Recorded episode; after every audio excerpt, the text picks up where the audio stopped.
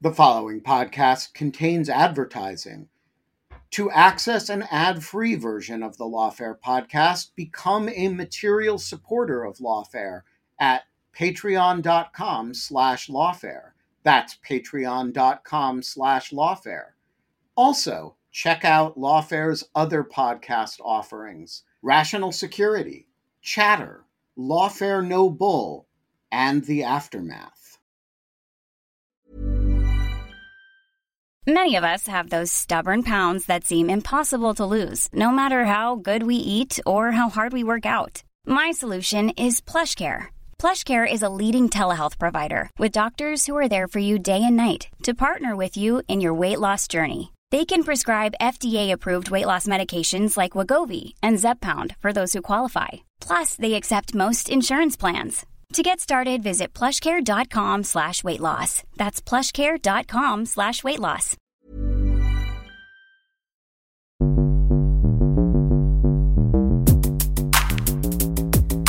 Welcome to Chatter. I'm Katherine Pompilio, Associate Editor at Lawfare, and the first of several guest hosts from Lawfare joining Shane Harris and David Priess in bringing you Chatter episodes. This week, Lawfare Editor in Chief Benjamin Wittes on his so called special military operations against the Russians.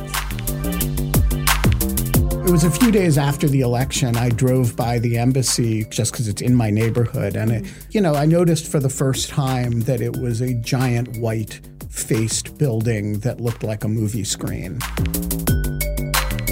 I want people to be thinking about the people who are being injured, killed, displaced. And I want them to be thinking about the people whose voices they're not hearing. You always have to ask wait a minute, how much of this is ego and how much of this is actually being helpful? And there's a there's a complicated mix there.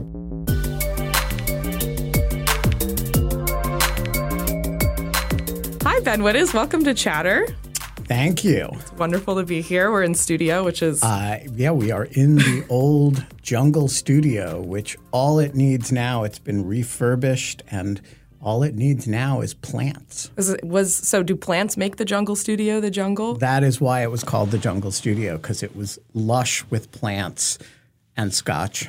Um, Scott, yeah, I've heard about um, that. And but now the, the plants all died during the pandemic, so oh. uh, it was the deforested jungle studio for a while, and now it is ready for an ecological reboot. And no scotch too. Is that coming back? Or oh yes, okay, great.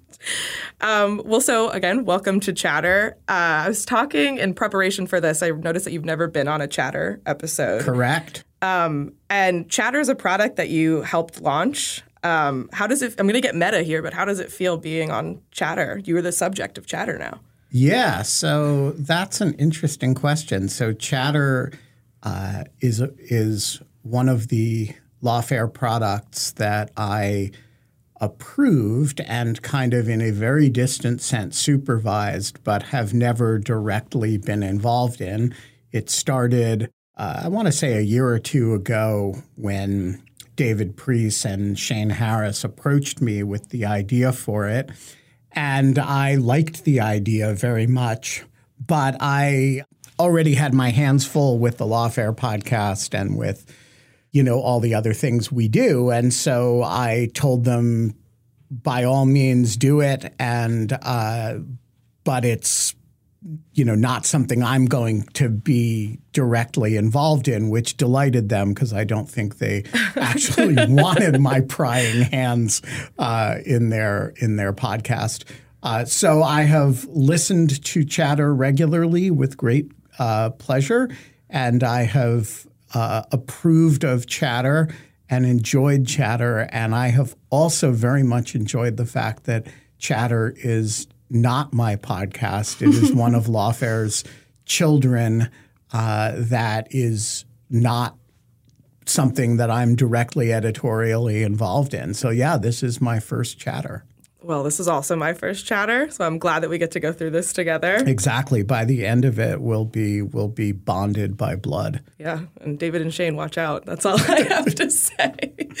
Um, so we're here to talk about your special military operations, which we will get into. But I just kind of wanted to touch on uh, things like, also for listeners who don't know, I'm Katherine. I'm an associate editor at Lawfare. Ben is my boss. Um, and things like your special military operation and in lieu of fun um, and other projects like that are explicitly not lawfare products, unlike Chatter and other things. Um, but a lot of attention comes to them from lawfare, and I feel like vice versa. Uh, where do you draw the line between your day job and other projects? Yeah, it's a really interesting question, and it's one I spend a lot of time navigating actually, because in my own life, I don't really draw much of a line between the professional and the personal. Um, not that I'm constantly working or anything, but the lines that, you know, what I consider recreational, a lot of other people might consider work. And so during the pandemic, for example, I decided that one thing, I, decided this very early in the pandemic, that one thing I needed in order to keep myself sane was to have a social hour with people every day. Mm. And the only way I could think of doing that that would actually force me to really do it was to say to a friend who turned out to be Kate Klonick, hey, do you want to do a show with me every day? And we'll have a live audience and we will have a friend on and we'll have a, a drink and we'll shoot the shit. and that became in lieu of fun. And it was named in lieu of fun by some wag who, uh, you know, thought thought it was a good name, which I agreed with.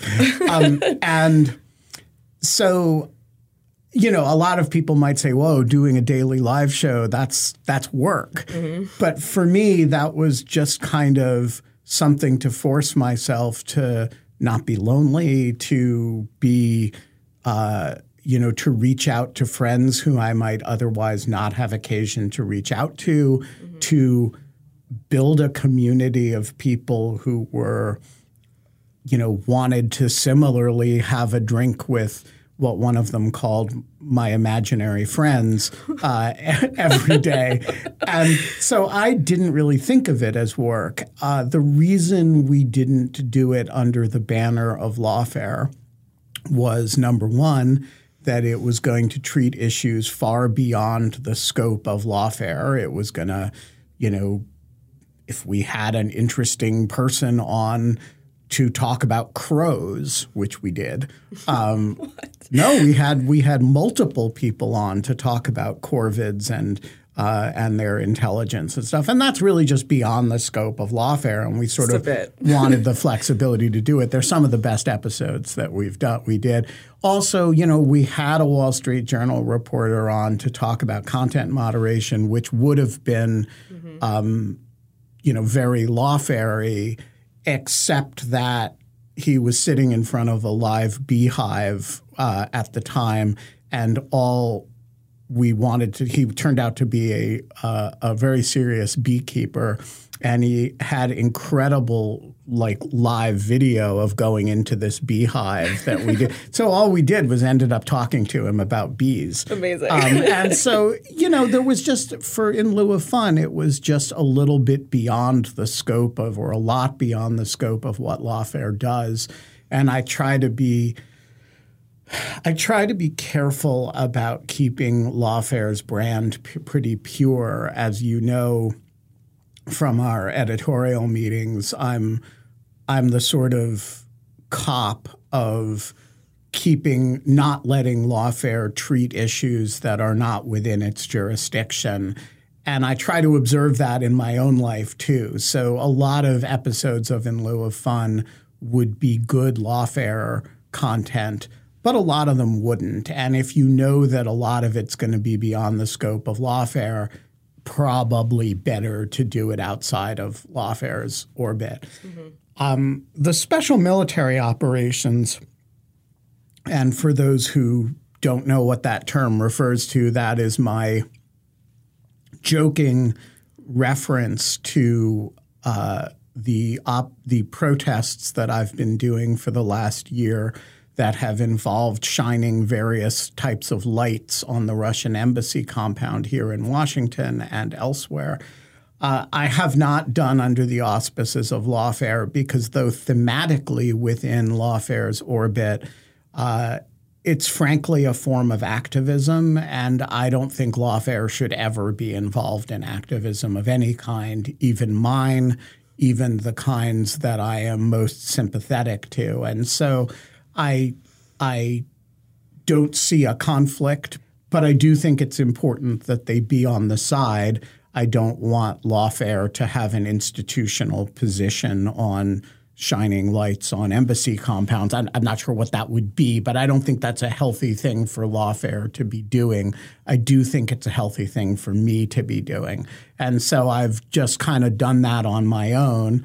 And then the the related matters that I do on my own that sort of interact with lawfare but are not of lawfare are my Twitter feed, which of course is now defunct um, thanks to uh, Twitter's bizarre new content moderation policies, and uh, my Substack, which is the sort of inheritor of my lawfare.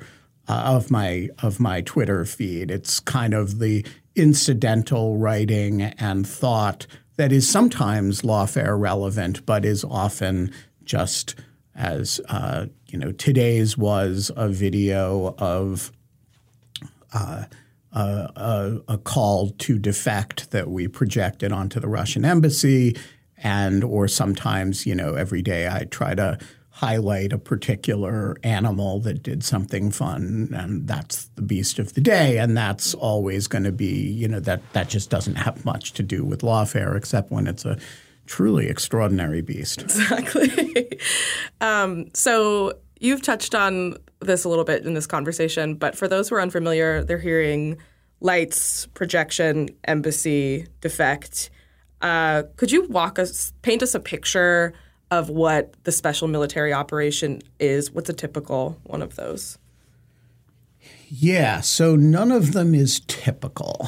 Um, some of them involve lights, uh, most of them involve lights, but some of them don't. One of the most successful one was during the daytime, and it involved planting sunflowers. Uh, what they all involve is, I'm going to use this word uh, very deliberately, the harassment of Russian diplomats and the goal of them is one way or another to, with good fun and humor, make life less pleasant to be a Russian diplomat in a Western democratic country. Most of these have taken place in Washington, but we did one in Ottawa. We did one in Paris. I don't advise trying that. We came very close to getting arrested in Paris.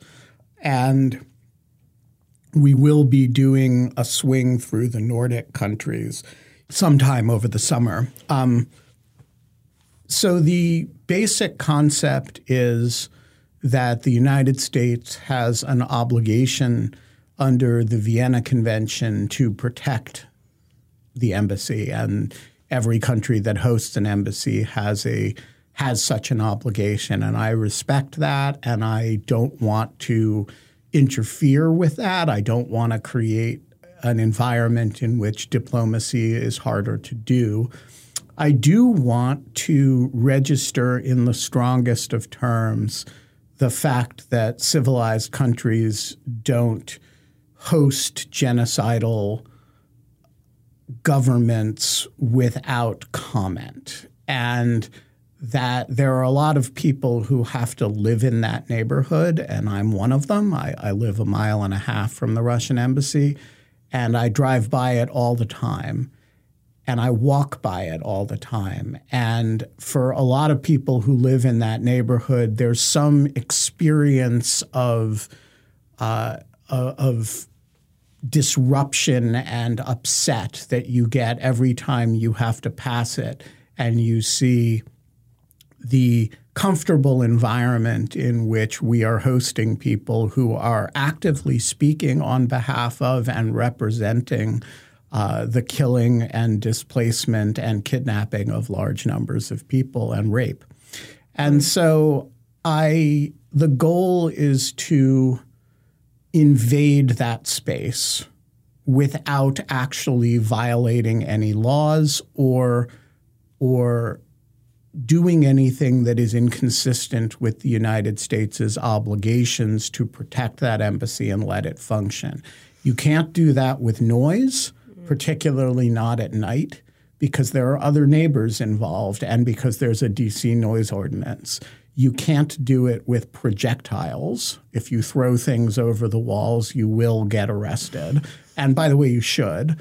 um, you can't do it with uh, uh, signs because signs stay on the other side of the uh, of the wall. And so the question that led to the special military operation was how do you do it? Um, how do you get into that space as literally as possible without actually violating any of the rules? And the solution to that problem was light. Um, so the classic special military operation is you take a spotlight or more recently a laser projector and you shine it on the wall of the embassy, which is uh, approximately 300 feet away. And you do it with a message that is as offensive as humanly possible to the people inside the embassy. Think of a Ukrainian flag, mm-hmm. think of a map of Ukraine with uh, Crimea and the eastern parts of the country integrated into the map. Think of slogans, and you try to force the embassy staff to react somehow. And they react in a number of different ways, uh, as I'm sure we'll discuss. And those reactions you film and those that filming becomes the uh, excitement of the of the episode. So, in addition to flags and uh, maps, what else have you projected, and what messages are you sending to diplomats? Yeah, so we've done a few different projects, and again, these have been at different locations. So, in the main embassy compound uh, you have a limited because the distance is so long. You have to keep images very very simple. So we've done the flag, the map, uh, the Ukrainian trident, uh, which is called the trizub, uh, many, many, many different slogans. So the laser lets us write on the walls, mm-hmm. which is super fun. Um, so sometimes we team up with a group of Ukrainian activists and they chant slogans. And when they chant them, we display the symbol, the, the slogans that they're chanting. Um, uh, elsewhere, um, oh, we've also done uh, images of sunflowers. Mm-hmm. Uh, images that have been drawn for us by the NAFO fellows, the the group of uh, graphic artist activists who work on Twitter. Um, and then on the back side of the embassy, where you can get much closer, and in other locations, we've done much more elaborate slideshows uh, showing war crimes, for example. We've done, uh, we did a display um, of work by a Kharkiv based artist uh, who had done some uh, uh, sort of split image work that I thought was really amazing. So we we did a whole slideshow of his work on the Russian Cultural Center. We tried to show a movie once. Uh, that didn't work too well. Um, uh, and we've done. I'm trying to think what what else. Um, oh, and we did the we did a display by a projection artist um, uh, uh, in Odessa who uh, whose work we featured once. So we've tried to do a, a variety of things. Oh, and uh, most ambitiously of all, sorry, I forgot the most interesting one. Uh, we did the this this uh, woman who had survived uh, Bucha wrote an essay for us to project, and we projected it line by line with the uh, on the embassy with a live voice uh, voicing it. Um, which we created, a, I think, a very powerful video out of. That was back on February 24th. So, uh, and then more recently, we did a, a, a poem where we did this sort of the same the same basic idea, which is somebody, you know, reading it aloud while we're projecting it. Uh, and the poem, uh, which actually we just uh, posted the video of today, uh, that um, included a call for embassy officials to defect. So that's, you know, again, designed to be deliberately obnoxious and provocative. Um, I remember uh, you did a live from Ukraine episode with the woman, the woman who survived the Bucha attack. Yes. What was, or so what was her essay about? So her essay was uh, so so Katya had written a diary of uh, her nine days under occupation in Bucha, and I had read it. Uh, she'd had it translated and edited and posted on Medium, and I thought it was really moving and well done and complicated and interesting. So I asked her to do an episode of Live from Ukraine with me. That was literally the, the only time we've ever spoken, mm-hmm. um, but we've corresponded a fair bit. And she, I asked her to write an essay that she would want projected onto the embassy, and she um, she did it. It is, I would say, a letter from her to the people in the building, and about it's at one level the story of how she's a, a twice refugee. She was a refugee from eastern Donbass, where she's originally from, where she had to flee in 2014 and then, in a kind of fleeing Hiroshima for Nagasaki kind of way, she settled in Bucha, mm. where, you know, she, like, yeah, you, you don't, I, I, guess you don't get to choose where the next place to be invaded is. Um, and so it's kind of about that sequence, but it's also about the psychology of how she sees the people in the building, how, um, how, she sees Ukraine. Um, and I found it very moving. And so I had my friend Luda uh, read it. We, I, it was written in Ukrainian and we translated it. And then I had Luda read it in both English and Ukrainian, and we created uh, and we projected it in both languages. And then we we had um, I had it, it, took a lot of editing to get it in a in a video form that worked, but it was done in front of a live audience and you know the goal of these things is both to do for a live audience but also to create a lasting record that goes well beyond the group of people who could be there. Hmm. I, I am not Russian and I'm obviously not a diplomat and a lot of these these are horrifying images that you're putting up. Um, in addition, uh, just kind of exposing everything that's going on. Um, have you heard anything from, or have you interacted with any embassy staff? Sure. Um, so, at a basic level, the embassy staff uh, responds to most of these events. They put up their own spotlights by way of interfering with what we're doing. And so there's the distant um, interaction of competing spotlights, which sometimes gets pretty comical. Um, cat and mouse games. Cat and mouse games where their spotlights are chasing ours around the face of the building. Um, there are, however, more direct interactions too. So the last time we ended up with a a pretty extended negotiation with them about would when when who should take down what spotlights. And the secret service which guards the embassy actually mediated that mm-hmm. negotiation. Um, the but sometimes they are more direct than that. So um, one time for example i was working with uh, a, a friend of mine and she's Ukrainian American and speaks Russian uh, well. I speak Russian terribly um, and don't usually try.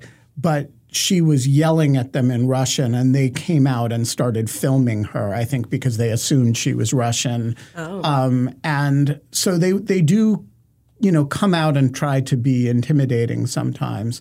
And then uh, once we were, uh, I had a a, a a, group of very beautiful children lay a, a bunch of sunflowers, uh, sunflowers being a Ukrainian nationalist symbol, on the driveway of the embassy, and a, a member of the embassy staff came out and kicked them, um, not the children, the sunflowers. Mm-hmm. So there are those kind of direct interactions. Uh, the other night, um, they were having a Victory Day party. Victory, we were out there because it was Victory Day, which is a kind of sacred day in the Russian calendar. And um, some of the people leaving that party got into a shouting match with some of the people we were working with. Um, but I guess the most dramatic example is the the time that they sent somebody across the street to attack us with umbrellas, and mm-hmm.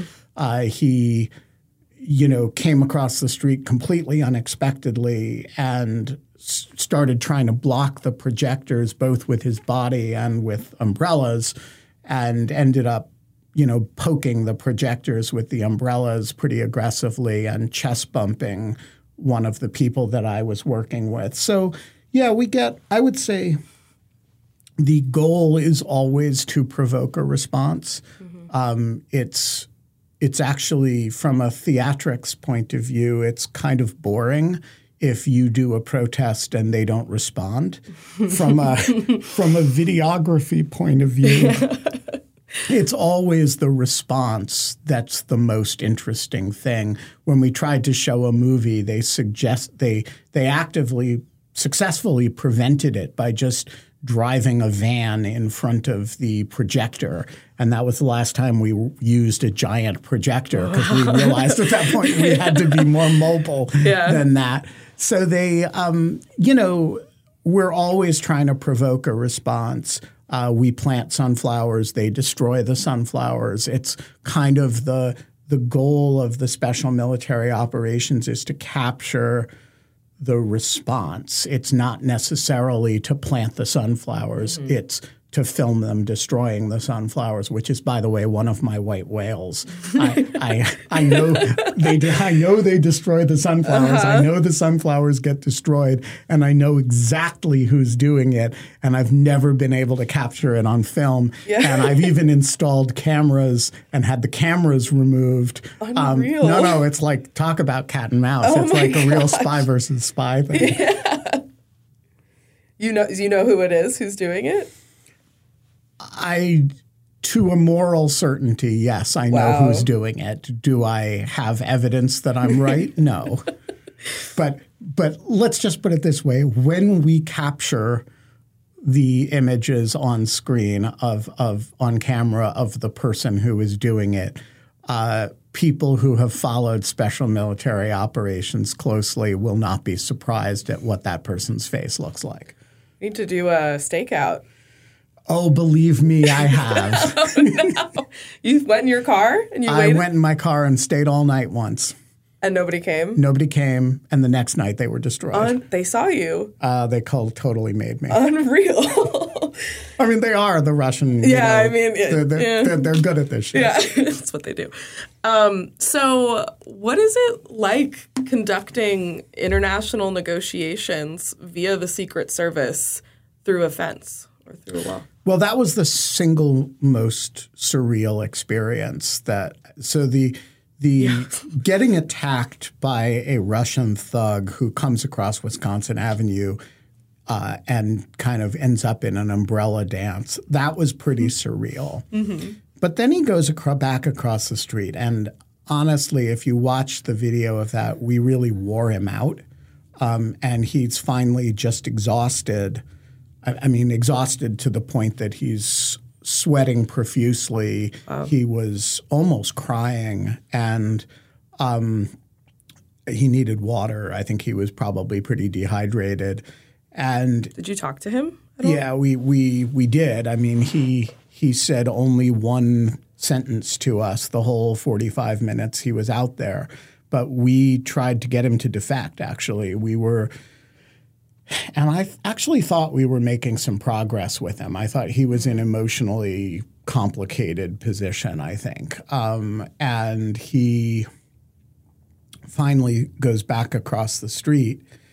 And I was uh, this is going to sound egomaniacal, and I really don't mean it that way, um, except that maybe I'm an egomaniac.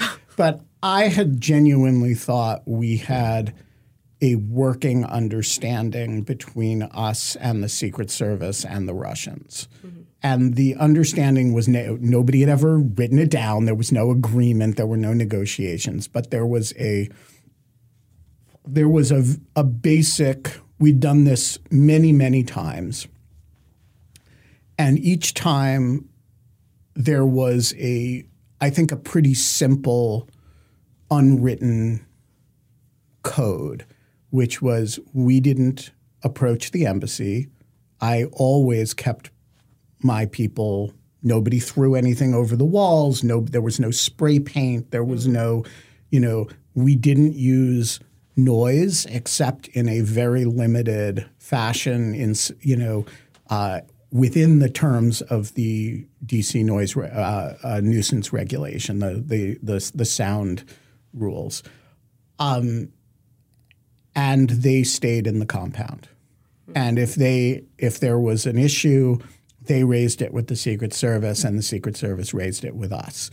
And they sh- they tried to prevent us from shining lights. We shined the lights. We played cat and mouse, but we didn't go. We didn't invade their territory. We respected the the rules of, and they did not come across the street.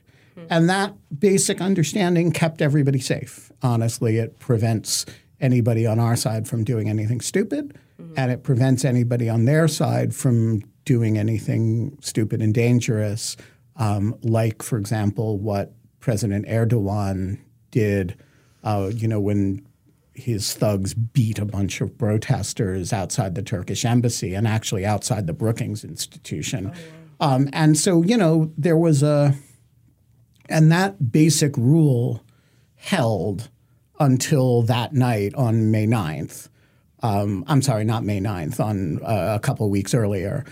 And all of a sudden, and it's an interesting question why, uh, to which I can speculate, but I honestly don't know the answer. They violated it and they actually sent somebody across the street to interfere not quite violently. He didn't hit anybody, but he didn't keep his hands to himself either. Um, and it required the Secret Service to come across the street and show presence to get him to back off. Um, and so I made a snap judgment at the point at which he went across the street that we couldn't allow that to happen and we needed to push back. And so again, this may be delusional, but what I decided is our spotlights were not coming down while their spotlights were up. That they had they had crossed a line, literally crossed a line. the line was Wisconsin, Wisconsin Avenue. Avenue, Yeah, um, and it's a big line. It's Yeah. a big fat line with cars in it. And you, you cannot cross it by accident, right? And they sent somebody across the street to be disruptive. And in light of that, I was not going to let them take a picture of us taking down our spotlights and send it back to Moscow with a you know cable that said the fascist protesters put up spotlights, but we sent uh, you know Vladimir across the street and he you know, bullied them into taking it down, and now the only thing on this on the wall is, mm-hmm. you know, the Russian Z symbol. Mm-hmm. Um, and so I told them I, I, the Secret Service came over and asked me whether I was going to take it down, and I said not until the Z and V spotlights are down. Mm. And so, to my surprise, they offered to communicate that to the Russians. Uh, mm. And the result was like a Vienna Cold War kind of scene, which again is all on film. Yep. Um, and uh, in which the Secret Service goes across to the gates of the embassy, communicates our proposal for a coordinated spotlight turning off sequence to the Russians, and they you know, send it up the chain of command and come back with a counter proposal. Mm-hmm. And I, again, I thought we, again, it, it's like the lesson is maybe the Russians don't, after all, negotiate in good faith. but uh, we had a protracted negotiation through the Secret Service, and it was weird as hell. and um, and then I thought we had a deal. In reviewing the tape, it was not 100% clear that they ever fully agreed to the deal. It was 321 take the lights down, right? That's what I, I thought it was. They had three spotlights up. Uh-huh. We had two. I proposed we'll take down one yeah. as a good faith gesture. You take down two so that we'll both have one up. and then on the Secret Service's 321, we'll both kill them at the same time. Wow. And I had thought that the Secret Service uh, said they were okay with that. It turns out maybe what the Secret Service said was they're okay with your taking one of yours down. but, it's not, it's, but at the end of the day, they would not take down the two once I had uh, taken down my one. So we put ours back up and we ended up in a standoff with them that lasted until the sun came up and no spotlights can compete with with the sun. The so ultimate spotlight. Exactly, yeah. it's the ultimate solar spotlight. Wow. Um, and for those listening, there's a there's an 18 minute video of this, and it is one of it's I'll I'll link to it, but it is one of my I don't know. It's it's absolutely riveting just watching you negotiate with these people. Yeah, and the, and the the funny thing about it is, you know, it was like probably at one in the morning or something. Yeah. I am not sure what time it was, but it was um, these poor weary Secret Service officers who had actually you know, done yeoman's work protecting us from, I, I, think, what would have been a violent episode, but for their presence. Mm. And um, and all they wanted to do was to go home. And I think I put them in a in a difficult position. Uh, you know, they they don't like dealing with the Russians. The Russians are not are are pretty abusive toward our law enforcement in a, in a lot of ways, and they, uh, you know, they ended up in a in a weird negotiating mediator position in that situation that makes for super fun video, but probably wasn't fun for the individuals yeah. in question. They were very good humored about it, but uh, I, I take this opportunity to apologize for putting them in that position. Millions of people have lost weight with personalized plans from Noom, like Evan, who can't stand salads and still lost 50 pounds. Salads, generally, for most people, are the easy button, right? For me, that wasn't an option. I never really was a salad guy. That's just not who I am. But Noom worked for me. Get your personalized plan today at Noom.com. Real Noom user compensated to provide their story. In four weeks, the typical Noom user can expect to lose one to two pounds per week. Individual results may vary. Even on a budget, quality is non negotiable. That's why Quince is the place to score high end essentials at 50 to 80% less than similar brands. Get your hands on buttery soft cashmere sweaters from just 60 bucks, Italian leather jackets, and so much more. And the best part about Quince, they exclusively partner with factories committed to safe, ethical, and responsible manufacturing. Elevate your style without the elevated price tag with Quince. Go to quince.com slash upgrade for free shipping and 365-day returns. Hey, Lawfare listeners, Ben Wittes here. Want to tell you about the first time I got a report from the folks at Delete Me. It was shortly after I started using the service back in 2022, and they sent me their first privacy report. I have since gotten eight others, and it contained some shocking information. They had removed my data from 56 separate data brokers, that this had included 133 separate records, including 621 individual pieces of personal information. Uh, the data broker with the most information about me was a company I'd never heard of called People by Name. And here's the thing since then, every couple of months, I've gotten another privacy report from Delete Me, and it always contains more information that they have removed from the data brokers about me. In the second report, they informed me they had removed my stuff from 41 data brokers and that the one with the most information about me was called HLEC. I have no idea what HLEC is. So the other day, I got my latest report, and it includes 15 more data brokers with my personal information, 113 pieces of personally identifiable information. Big culprit this time is something called My Life. Well, I want to tell you that they don't have My Life anymore. And that is why I recommend Delete Me. As this little anecdote shows, there's a lot of my data out there, and these companies keep acquiring it and making it available to anybody who can pay. And I have uh, slept a little bit more easily ever since I found a, a, solution to this problem. And I want to stress, as I do every time, that I started using this before Delete Me started advertising with Lawfare.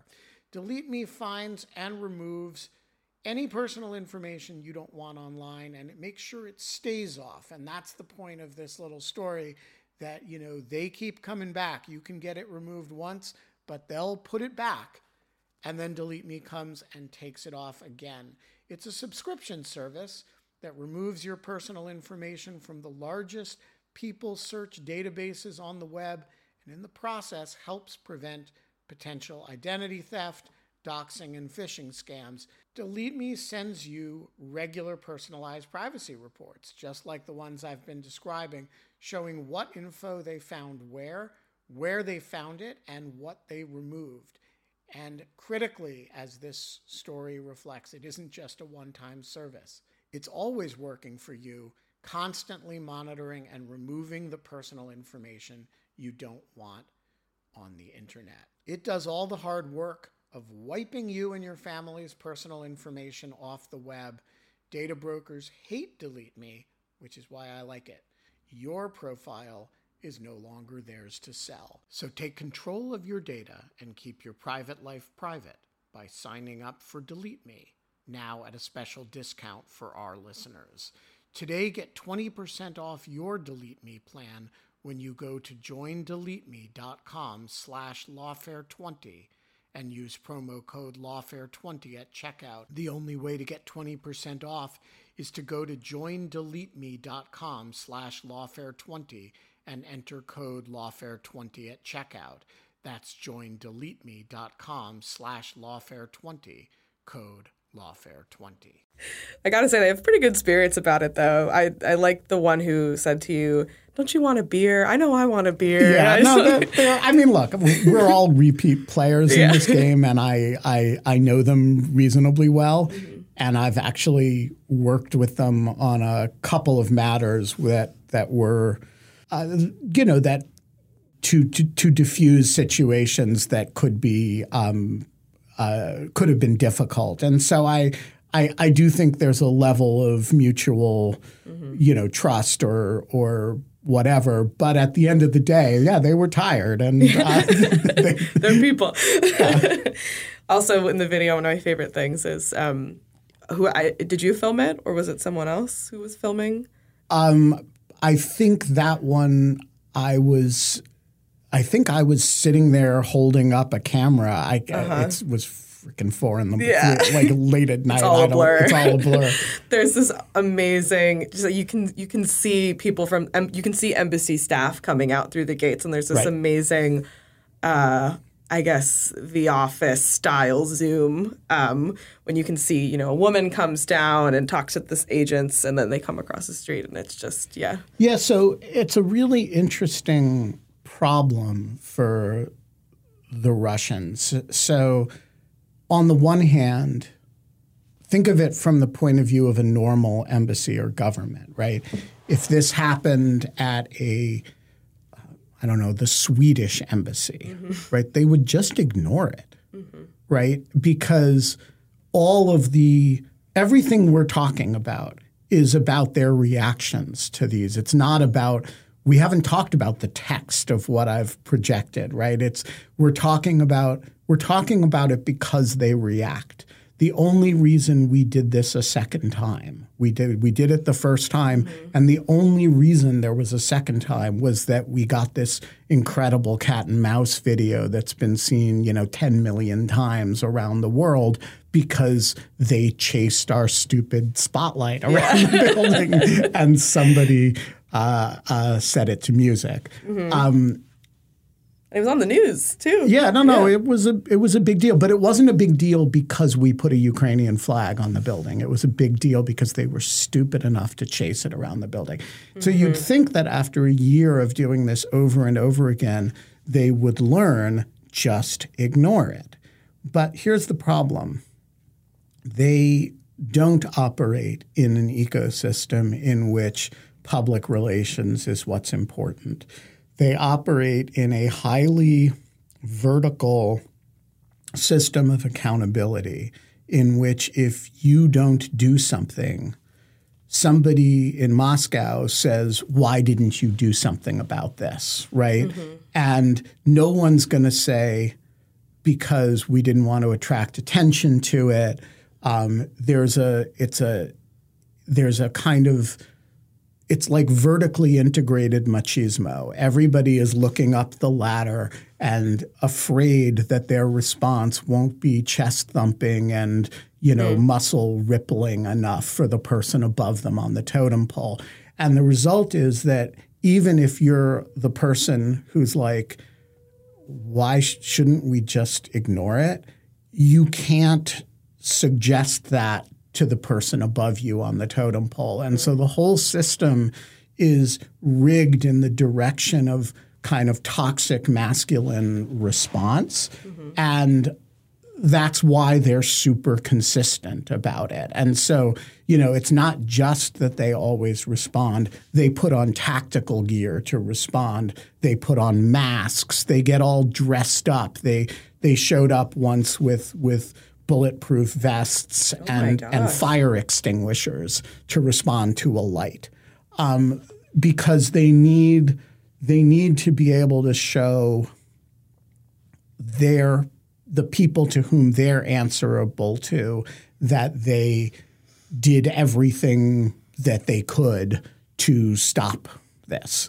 And the result is that they make all kinds of stupid mistakes like, for example, sending a thug across the street with umbrellas, knowing we're live streaming it, mm-hmm. right? And to everybody in the world except the one or two people who matter, which is the people above them on the totem pole, that response looks goofy. Mm-hmm. Um, but to the people above them on the totem pole, that's what's required to show them that you're, you know, flexing your muscle in the face of Ukrainians.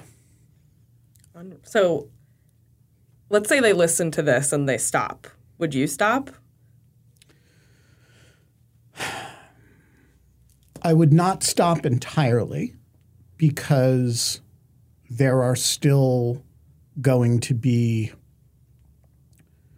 there are still going to be Ukrainian community protests that I will want to show support for, mm-hmm. and uh, there are a group of people who I think this makes feel good, and some of them are here, some of them, like literally on the scene, mm-hmm. people like it when the projector shows up. and I and I actually think, you know, showing people in real time, in real space that you care about what they're going through matters, and that doesn't depend on the Russian response.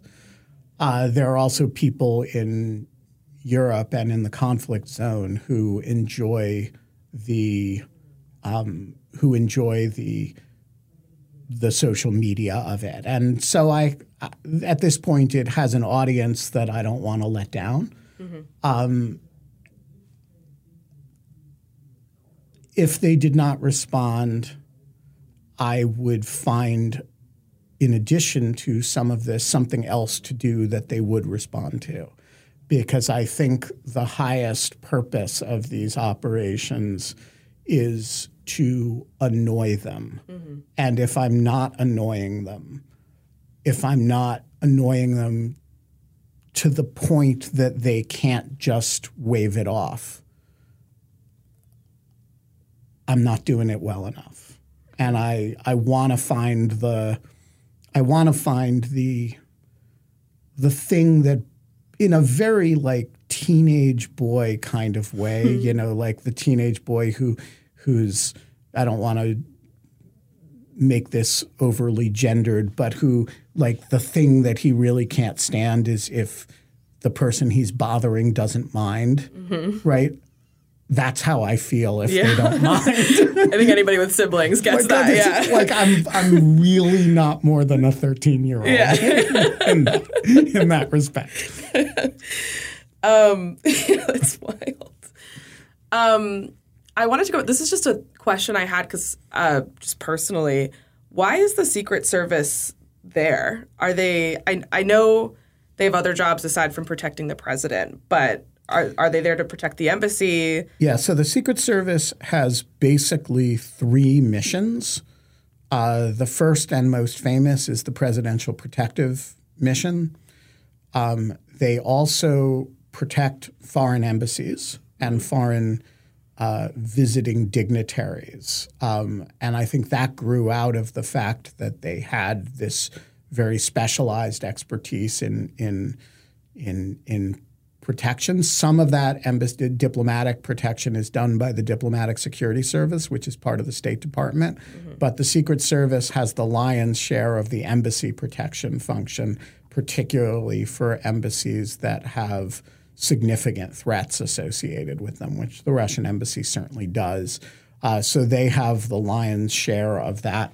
And then they also have, in a separate function, they have a bunch of jurisdiction over financial crimes of one sort or another, particularly crimes involving uh, uh, forgery and uh, and um, minting fake currency. Um, so they're they're a weird agency, um, but I very much prefer to deal with them than all the other agencies. They're they're uh, they're a, more professional law enforcement agency in my experience than than uh, than the DipSec people, um, and in situations in which we've dealt with other law enforcement agencies in these protests, that introduces a real wild card. So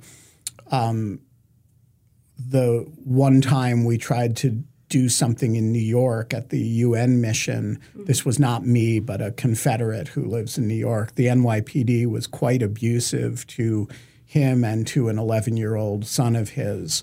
Um, that just never would have happened with the Secret Service.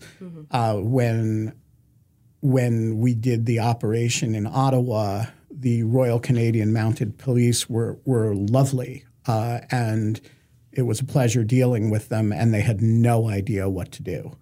Um, it was they were perfectly lovely and Canadian about it, but it was, um, but they didn't have any sense of like, well, what could you and couldn't you do with a light and an embassy, right? Whereas the Secret Service they've thought about these things enough and they've had enough interactions that they actually like they have a very thoughtful set of requests when we do these. Uh, they like me to stay on the other side of Wisconsin Avenue, for example, which I don't think they're legally allowed to enforce, but they request it, and I always honor the request. Um, they they make a point of making sure that we keep the the lights above a certain level so it doesn't blind drivers. Uh, you know, they're just they're very good and serious about what they're doing in a way that just helps everything. Um, the RCMP had clearly never dealt with a situation like this before. And there's a very funny video of me and the RCMP guy kind of like, he's like, gosh, I, I don't know if it's legal. It, it yeah. I, am not telling you it's not, but I, I don't really know. Uh, we had a very funny exchange about it. Um, uh, and then the French National Police were awful. Um, yeah, what happened there? Well, so first of all, I don't quite know because I don't speak French well. um, I, I was with a um, uh, uh, Ukrainian who spoke fluent French and who did the whole negotiation. They were uh, apparently it is not even plausibly legal in mm-hmm. Paris to shine lights on an embassy against its will. Uh, the the they stopped us, they detained us, and they we kind of talked our way out of it. Uh, and you know, over about half an hour of discussions, uh, we kind of won them over.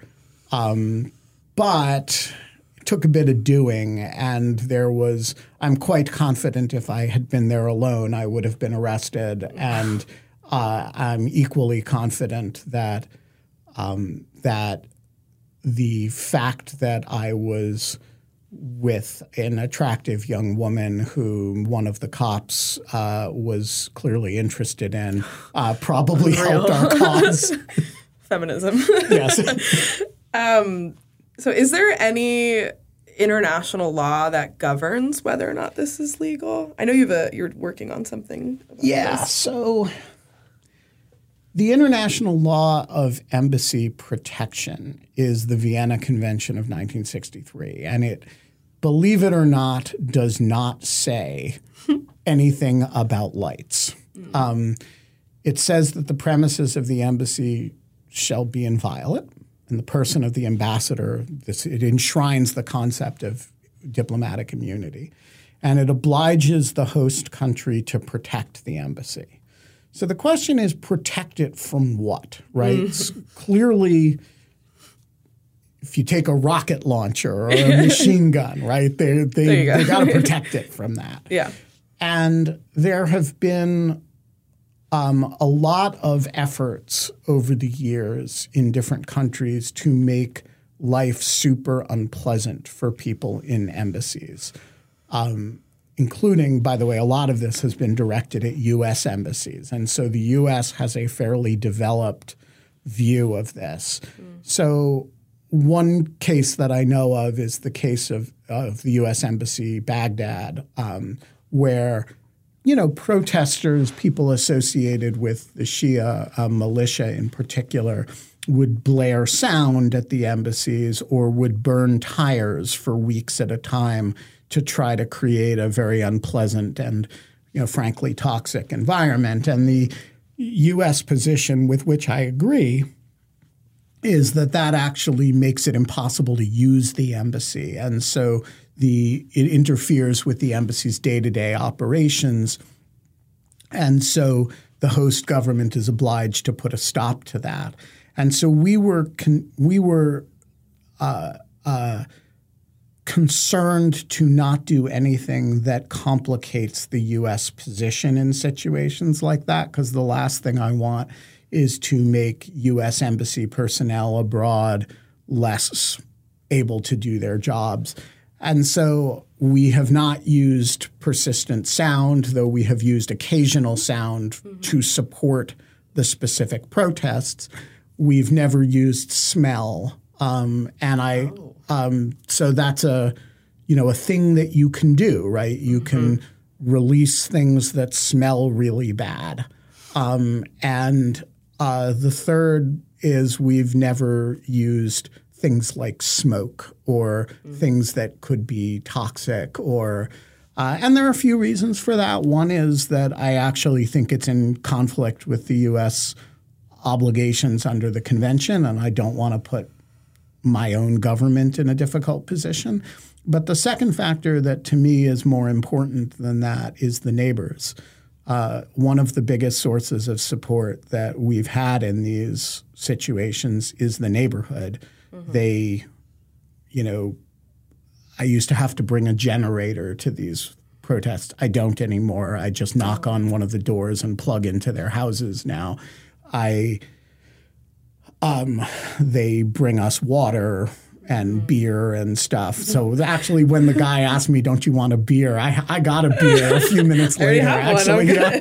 Um, uh, but um, the other, I don't want to do anything that makes it less pleasant to live in that neighborhood. And you know, anything that you do, lights are very focused. They go in one direction. They don't spill out in other directions. Uh, you know, you release something that smells bad or burn a tire or something, and that's as unpleasant to be the person next door to the building than it is to be in the building. Um, so I I think a whole lot of rules like be a mensch, be decent, actually work legally very well and they work in terms of neighborly relations very well. And when when Umbrella Man came across the street, the thing that finally defeated him was that one of the neighbors brought out a giant ladder and we just climbed up the ladder with the spotlight and he couldn't compete with that anymore. So that's when he went back across the street. And that was a creature of our relationship with the neighborhood that just couldn't survive a more aggressive approach to uh, things like sound. I mean, it's hard enough to live next to that embassy, but then you have some assholes show up and blare stuff in the middle of the night. But if we show up in the middle of the night, like four in the morning, and sidewalk chalk the entire Wisconsin Avenue, that doesn't make a sound. It doesn't bother anybody. But if we blared the Ukrainian national anthem at four in the morning, that would Might, bother. make, might wake them up. it might wake them up. Yeah. um, what about? So we mentioned the giant line, Wisconsin Avenue. Are there traffic laws that prohibit any light? Because I noticed in some videos, um, you know, you'll be projecting that a bus will come and then there's a flag. Yeah. Um, so we there there are probably no laws that I, that affect that. We are we try to be very careful about not blinding drivers, uh, just for human safety reasons. The the the lights in question are extraordinarily bright, um, blindingly bright, bright, and um, and so when a bus comes, I'm always happy for it to shine on the side of the bus, but I don't want it to shine in the windows of the bus. I don't want, uh, and the laser in particular, if it shines in somebody's eyes, can be quite dangerous. So we we try to be careful about putting our hands or bodies in front of things uh, as necessary in order to protect people's faces and the like. Um, and I think one special military operation that we didn't touch upon involved a washing machine.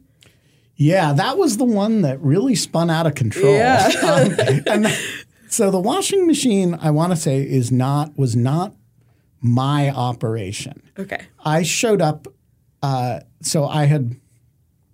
Uh, this was a the project of a woman named Alyam, uh, Alyam Kent, who is a resident of Kiev, and uh, she is a, a Crimean Tatar, half uh, Crimean Tatar, half uh, American, uh, and so she was home visiting family in the Washington area, and she is an artist, a kind of visual artist, and a, of of various sorts. And she had decided that she was going to uh, make a washing machine, a paper mache washing machine, and deliver it to the Russian embassy. Um, and she got in touch with me because she had seen the special military operations and she wanted some advice about how to do it in a way that was uh, going to cause the least friction with the Secret Service. And she was being a responsible person. So uh, I had never met her. Um, and she wanted to deliver it on I believe it's January 7th is Orthodox Christmas. Mm-hmm. And she was, the idea was that you, Russian soldiers kept stealing washing machines and other appliances that they found in Ukraine. And so she was going to deliver one uh, so that they didn't have to steal them to the embassy. and I thought it was witty and uh, good natured, and it had all the right kinds of mischief attached to it. Oh, and the, the other thing that was cool about it was that the washing machine, which was beautiful, by the way, it was a really Yeah. well done paper mache washing machine. The washing machine had a, a QR code on it so that somebody walking down the street would say, Hey, what's this washing machine doing? And snap the QR code and get a good account of, you know, Russian uh, uh, theft of property and the like in, in uh, and war crimes in Ukraine. And so I we had a, a a brief exchange, and she told me she was going to show that there, and I said, "This is crazy. Uh, sh- let me film it, and then." I'll release a video. The video will get much more attention than the washing machine will on its own. And so I showed up there with a camera and met this uh, lovely uh, uh, young artist with her washing machine. And we did a little interview, and then she carries the washing machine across the street and puts it there, and we film it, and we film her talking to some people about it because it, it immediately had the effect that she intended. and then I figured so here was my my my dastardly little scheme. As soon as she left, I knew because they'd come out and destroyed the sunflowers that they would come out and destroy the washing machine. Um, and so I figured all that needed to happen was she would leave and I would kind of go across the street and um, they would come out and destroy it. So she, she left, and I went across the street, and the Russians threw me a curveball. They did not come out and destroy it. They called it into the Secret Service as a bomb threat. Ah. A little different. yeah. So the Secret Service um, uh, seals off the neighborhood and Oh my gosh. starts, yeah, they took it quite seriously. And they would not listen to my protestations that no, it's not a bomb, it's a paper mache washing machine, because they had one question for me under those circumstances, which is, did you bring it here? And the answer to that is no, I didn't bring it here. I, I, I know who did, but they thought I was kind of covered because I wouldn't say who she was because I didn't actually want them sending police cars to her house and arresting her. So mm-hmm. it took me a while to get her on the phone and tell her you need to come back and clear this up with the Secret Service. In the meantime, they'd sent the bomb squad in to defuse the paper mache washing machine. Anyway, Liam shows up and uh, uh, they have a protracted conversation, uh, and by the end of which they. Uh, the Secret Service was telling her that she should use the pictures of the washing machine for her art uh, graduate school portfolio, and it all worked out very well. And uh, I think the video of it is uh, lovely, um, uh, also available uh, on YouTube. Um, but yeah, no, that's a good example of how I think the special military operations have kind of uh, created a, a, a space for people who are who want to be creative about you know figuring out how to express themselves to the Russian embassy to do so and to think about it in sort of grand terms. Um, and so a bunch of people who want to do that sort of thing have gotten in touch with me about kind of how to do it in ways that are preferably not going to require the bomb squad and and are going to you know maximize visibility and impact. So, do you have any plans for the future? Well, I am working on a crazy scheme which I am not sure I can get done, but I'm working on it to rent an apartment in one of the adjacent buildings to the embassy so that the spotlights have a, per, a permanent home. And um, Not a cheap neighborhood it's either. not a cheap neighborhood. It's it's it's going to cost I don't know, $1,700 a month or something. Oh, yeah. But I want to use the apartment to house refugees and spotlights. That's the goal. and uh, whether I can do that in a fashion that I can possibly afford financially uh, and that the terms of the relevant lease will allow remains to be seen. But I am working on it. And those who want to follow and help with this project uh, should should follow the Dog Shirt Daily um, uh, Substack, where I document all the special military operations, and uh, which is at dogshirtdaily.com. And right now, if you subscribe, if you become a paid subscriber to Dog Shirt Daily, all of the proceeds from that are going to fund uh, the acquisition of this apartment. And if there are any Ukrainian landlords paying attention or listening, please reach out. um, so, to kind of turn this back to you, um, you know, walking through your life and career, you started working for the Legal Times and then was at the Washington Post as a legal editorial writer. Picture yourself as early career Ben and Russia invades Ukraine back then. Do you think you would have done something like this? No. Um, it's an interesting question. So, you know, while I was a working reporter, I wouldn't have been allowed to. And while I was an editorial writer at the Post, you know, there were all kinds of restrictions on our political activity.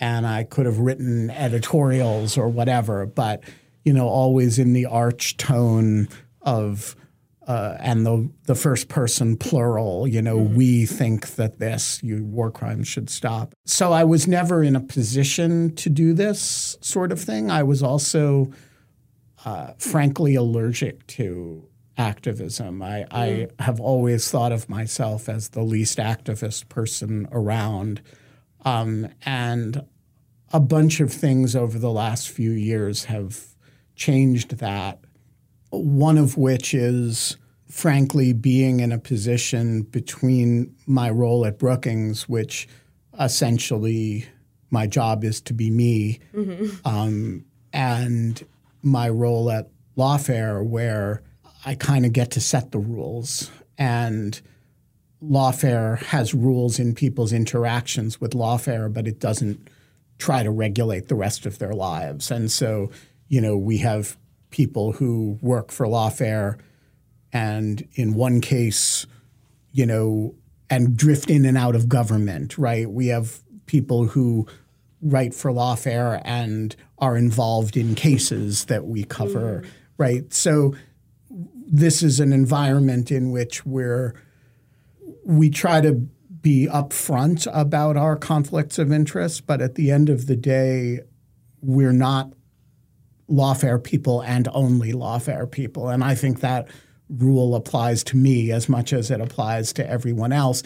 And this is really the first role I've ever had where that was kind of true. And so I've been able over the last few years to be much freer about all kinds of outside activities that I would previously have not been willing to allow myself to contemplate. Hmm. Um, and this is kind of going back a bit, but I know what prompted, obviously, what prompted the special military operations was the invasion. But what was the genesis of it? How did you decide, yes, I'm going to take lights? This is what I'm, what sparked that idea? Yeah. So in a in a strange way, it's an homage to a gentleman named Robin Bell, who um, who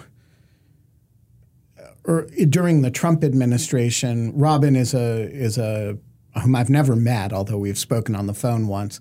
Um, he during the early part of the Trump administration projected the emoluments clause of the Constitution onto the Trump Hotel, and I thought that was pretty brilliant. Uh, he followed it up with some other, uh, I, I would say, left left politics, anti-Trump kind of projections, um, all against buildings that were they were mostly against the Trump Hotel.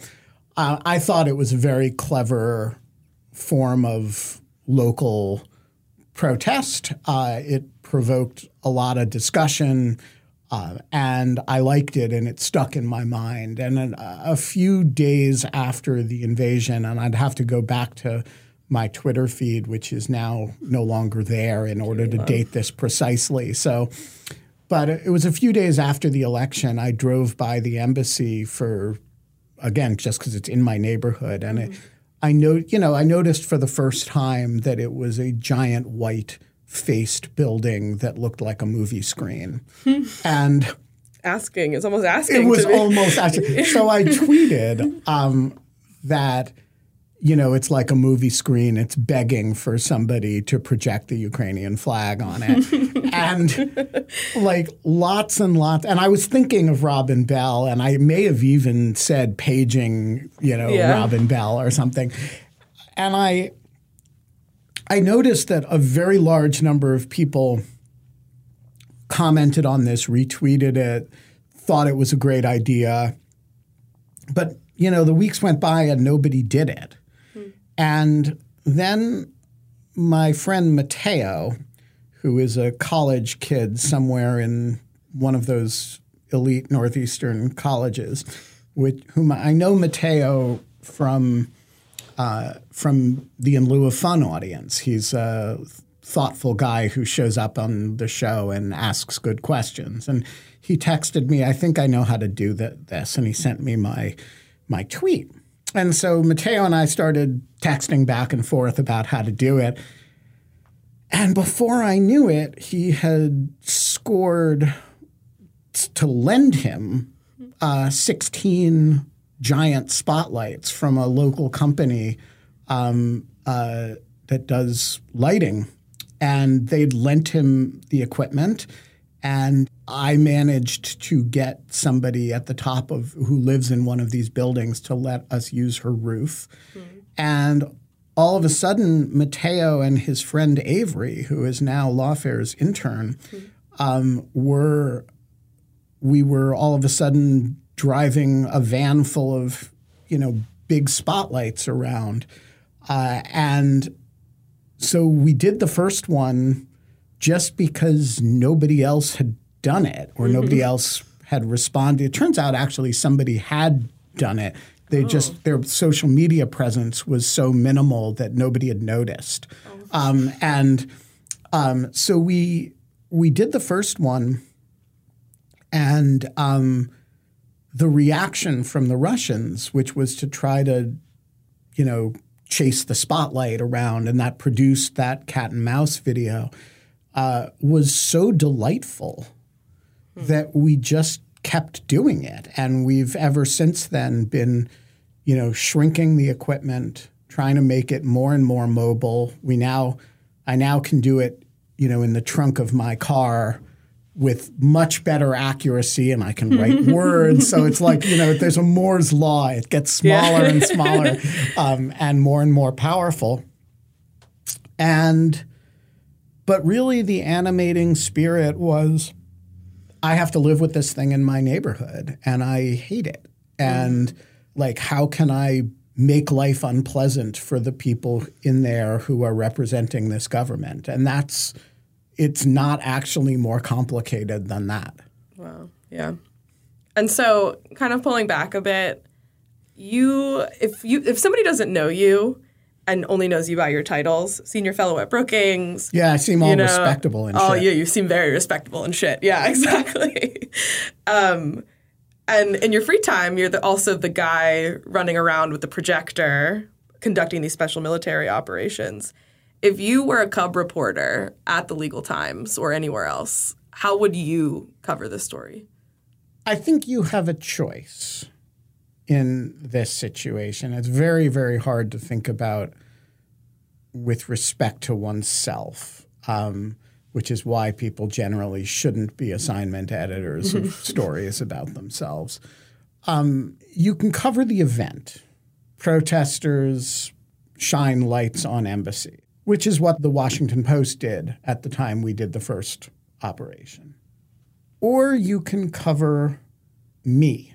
And I try not to let people do the latter. I'm not going to not answer people's questions.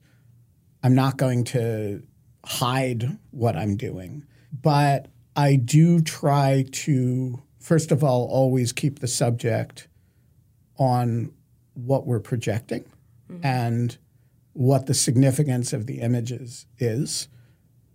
Um, when we can work with local organizations to support what they're doing, I, I do prefer to do it that way. Um, I think you know what the local Ukrainian community has to say is much more important than me.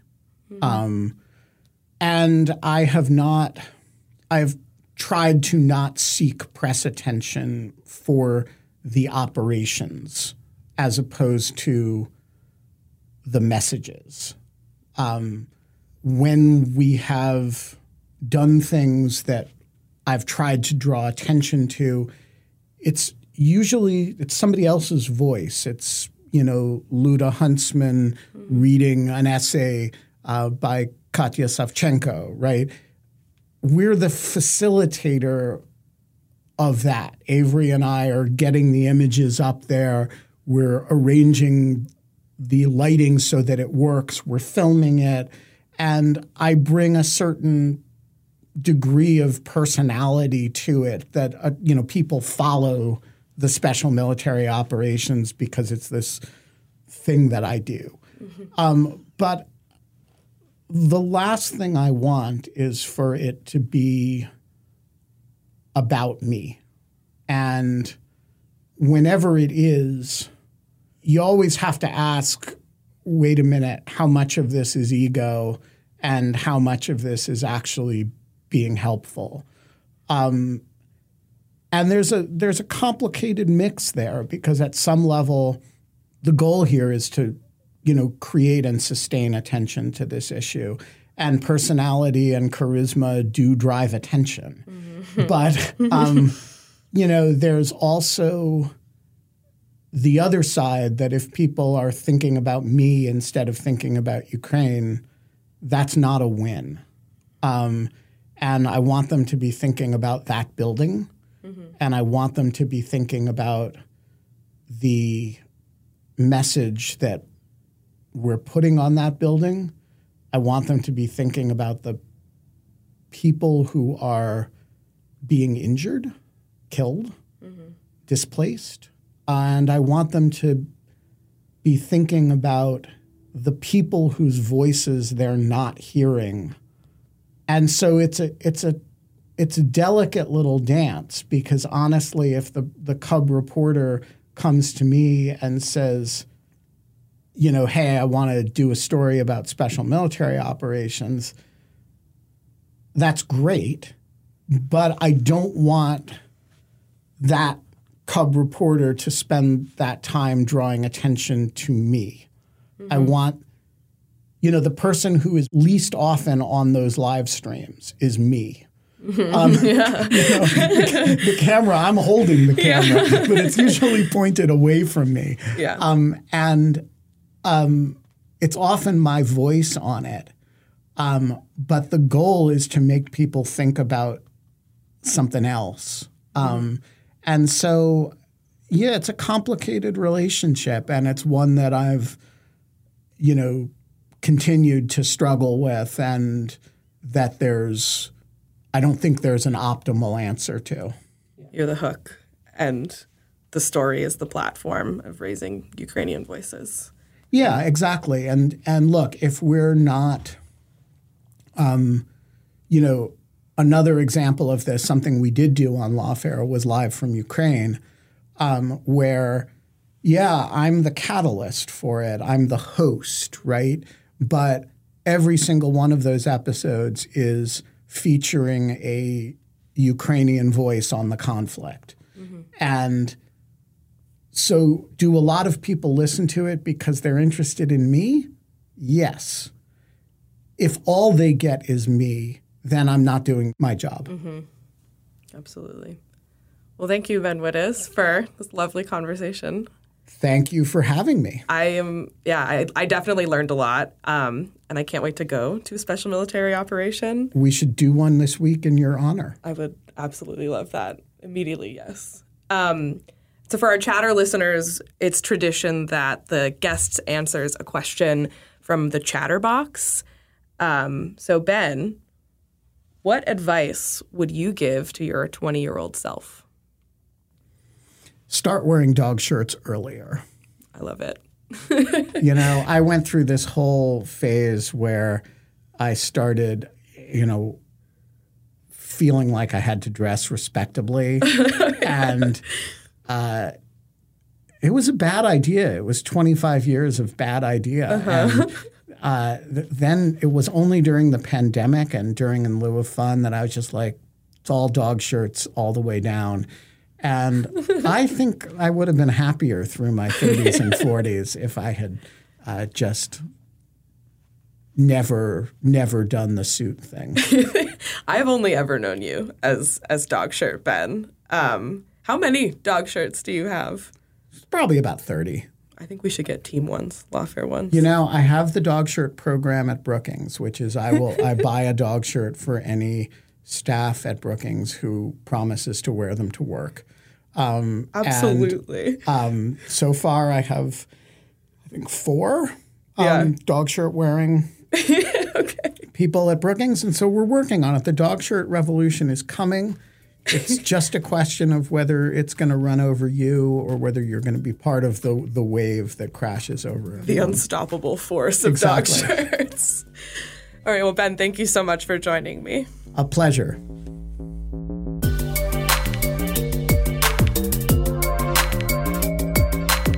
That was Chatter, a production of Lawfare and Goat Rodeo. Please subscribe to the podcast and find us on Twitter at That Was Chatter.